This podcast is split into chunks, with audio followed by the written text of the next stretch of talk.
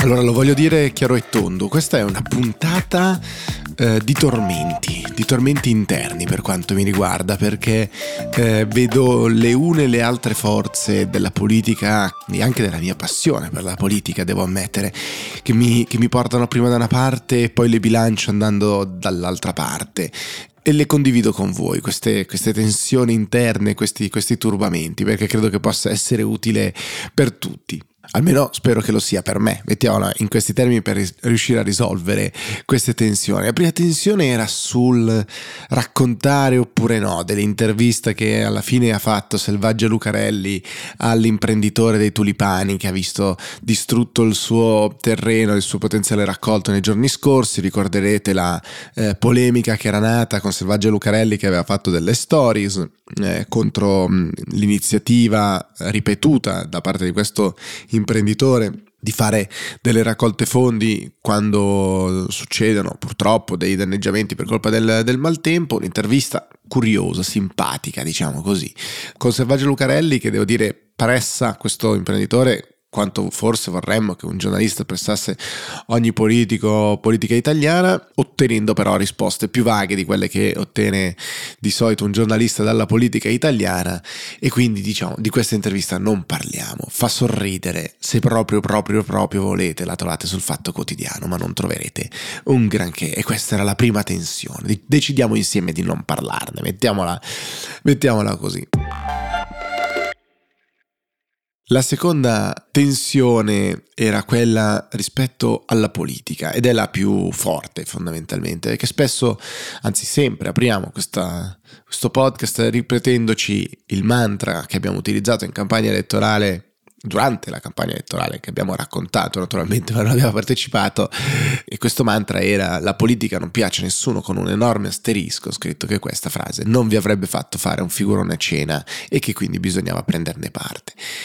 La politica non piace a nessuno, mi viene da dire, un po' da speculare, forse anche perché certe volte fa degli annunci poco credibili, diciamo così, roboanti, più roboanti di quello che può essere la verità. Ed è un po' forse il caso di quello che sta succedendo, ad esempio, con l'account Twitter di Fratelli d'Italia, che nelle ultime ore naturalmente sta battendo tantissimo sull'annuncio del disegno di legge per vietare la commercializzazione, l'importazione, la produzione, lo stoccaggio per la vendita, eccetera, del cibo sintetico, della carne sintetica. Stop che non è successo, stop che non è arrivato, perché c'è solo un disegno di legge che dovrà essere approvato naturalmente, ma questa cosa è già definitiva, no? E allora cosa trovate sull'account Twitter di Fratelli d'Italia? Beh, lo stop al cibo sintetico deciso dal governo Meloni mette in salvo 580 miliardi di euro di valore della filiera agroalimentare italiana. Avanti così, sempre a difesa della nostra sovranità alimentare, delle imprese nazionali e della salute dei cittadini. C'è una foto appunto con scritto: salvati 580 miliardi di Made in Italy. La fonte è Coldiretti, e poi parliamo naturalmente di questo, ma nella foto ci sono le farfalle, la pasta, i pomodorini, dell'aglio, altra pasta, spaghetti questa volta, del formaggio, delle olive, sale grosso. Non c'è la carne. Questa cosa mi ha fatto molto sorridere. Salvati 580 miliardi di Made in Italy. È curioso perché ad oggi, come sappiamo, lo stato dell'avanzamento della ricerca della carne sintetica è più vicino a degli elementi che sono la pelle croccante del pollo, se non ricordo male, delle sorte di pseudo-macinati per hamburger e dintorni, di certo non cose sofisticate. Non c'è ancora il prosciutto di Parma fatto con le cellule di animali e poi coltivate in dei laboratori.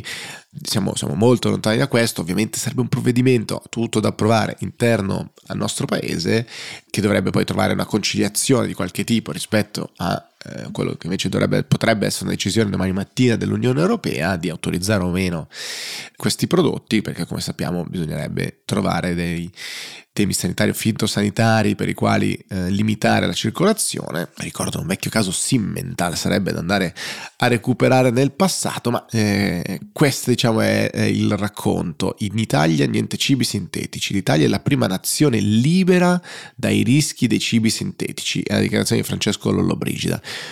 Un risultato coraggioso del governo Meloni è una presa di posizione forte in favore dei tanti produttori tradizionali assediati da poche multinazionali sempre più spregiudicate.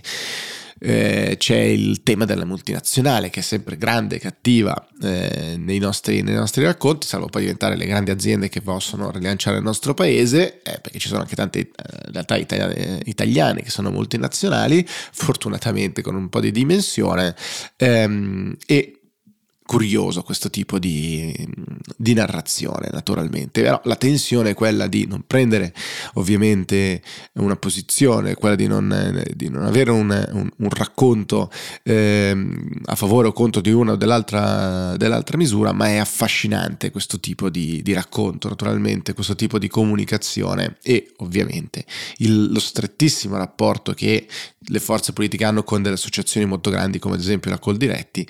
Molte dichiarazioni in queste ore sono dirette appunto alle associazioni dei produttori, dicendo: da sempre il nostro partito, di vari partiti di maggioranza naturalmente, da sempre il nostro partito è al fianco degli agricoltori, produttori, eccetera eccetera eccetera. Ricorderete quando c'erano stati tutti i leader candidati per le ultime politiche da Coldiretti, naturalmente. Questo è anche la capacità ovviamente di rapporto della politica, deve ascoltare le forze produttive, naturalmente. La terza e ultima tensione è quella rispetto a un ultimo elemento che forse fa allontanare noi tutti dalla politica, cioè il voler buttare tutto in politica, anche quando certe volte verrebbe da chiedere delle soluzioni più pragmatiche. Forse è il caso di quello che sta succedendo sul fronte del PNRR. Repubblica alza lo sguardo, diciamo così, ed elenca 5 in realtà fronti diversi che il governo Meloni avrebbe aperto con l'Unione Europea: il PNRR, la concorrenza ai balneari, il MES, gli aiuti di Stato, diciamo i carburanti in generale, e i migranti. Allora, che cosa sta succedendo? Beh, sul PNRR, come sapete, il nostro paese sta trattando e dovrebbe aver raggiunto un accordo per avere un mese in più per sistemare un po' di cose. Ci sono diversi progetti sui quali la Commissione Europea ha espresso diversi dubbi, ad esempio il rifacimento degli stadi a Firenze e a Venezia. Fitto, il ministro per le politiche europee, dice: tranquilli sindaci, se non riusciamo a farlo entrare nel PNRR, se non convinco Bruxelles, lo paghiamo con altri fondi. E dice Repubblica, poi la voglia è quella di puntare il dito contro Draghi, e infatti poi trovate sempre su Repubblica l'altro titolo: l'insofferenza di Draghi per lo scaricabarile di Meloni e quella telefonata riparatrice.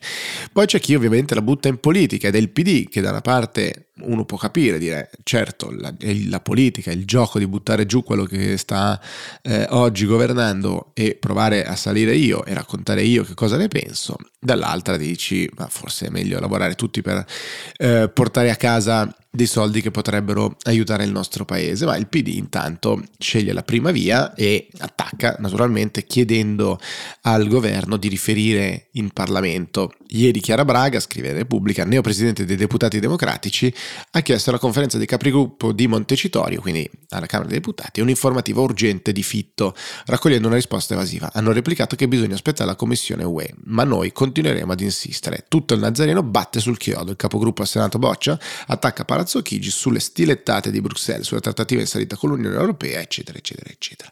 Temi del contendere, come abbiamo detto, sono diversi. La concorrenza, come ci siamo detti nei giorni scorsi, doveva essere approvata, è stata rimandata. Sappiamo le tensioni che ci sono sul tema dei balneari, con proroghe e diciamo tentativi di annacquare le riforme che erano invece parte degli obiettivi necessari per raggiungere e ottenere insomma le rate del PNRR. Su il MES, come sappiamo, la ratifica da parte dell'Italia è ancora attesa. Dovevamo, o meglio, prima avevamo detto di voler aspettare altri, poi abbiamo negato di voler aspettare altri, intanto più o meno tutti hanno firmato e rimane la mancata ratifica da parte del nostro paese. Ne abbiamo parlato ieri di quello che è successo sulla decisione dei carburanti sintetici con la commissione che accoglie la posizione tedesca, ma non la posizione italiana sui biofuels. Invece qua devo dire Repubblica racconta forse di una partita come fosse aperta, ma mi sembra molto più chiusa che il contrario. E poi c'è il tema dei migranti, dove il governo ha raccontato nei giorni scorsi di aver rimesso al centro dell'agenda dei leader dell'Unione Europea il tema dei migranti. Sappiamo che in parte questa cosa è avvenuta, ma in parte anche il passaggio nell'ultimo consiglio è stato piuttosto breve, e quindi, dice Repubblica, Meloni, la premier, tenta la carta Macron. Abbiamo visto nei giorni scorsi tentativi di disgelo dei rapporti fra i due e la volontà di utilizzare quel confronto per trovare delle misure e delle azioni comuni per affrontare la crisi economica. Scrive sempre Repubblica: entro fine aprile il ministro degli interni Piantedosi con l'omologo francese Darmanin e con la commissaria agli affari interni Johansson andranno a Tunisi con l'obiettivo di favorire iniziative per la stabilizzazione dell'area. Come sappiamo, devo dire, il governo da tempo oramai è impegnato nel cercare di offrire un qualche tipo di supporto a Tunisi con il crisi economica tunisina che spaventa soprattutto ovviamente in termini di potenziali partenze e quindi poi di flussi da gestire. Una cosa che mi ha incuriosito nella stessa pagina, scusatemi se cito solo una pagina di Repubblica oggi abbastanza esemplare, è l'attacco di un pezzo che trovate sulla destra, sempre a pagina 5, il retroscena. Ora Bruxelles tema lo scivolone sul PNRR, se Roma fallisce l'Europa va in crisi. L'attacco di questo pezzo è tutto un virgolettato che forse mi sono perso io, ma mi sembra non abbia un soggetto al quale attribuito. Se l'Italia fallisce il progetto europeo si fermerà per un bel po' di tempo. Nessuno autorizzerà altro debito comune, faremo un passo indietro di 20 anni. La vera colpa di Roma è questa. Chiuse le virgolette, ma ripeto, non trovo a chi è autorizzato. Probabilmente sbaglierò io, ma mi sembra interessante forse come metodo per far dire si sente questo genere di voci.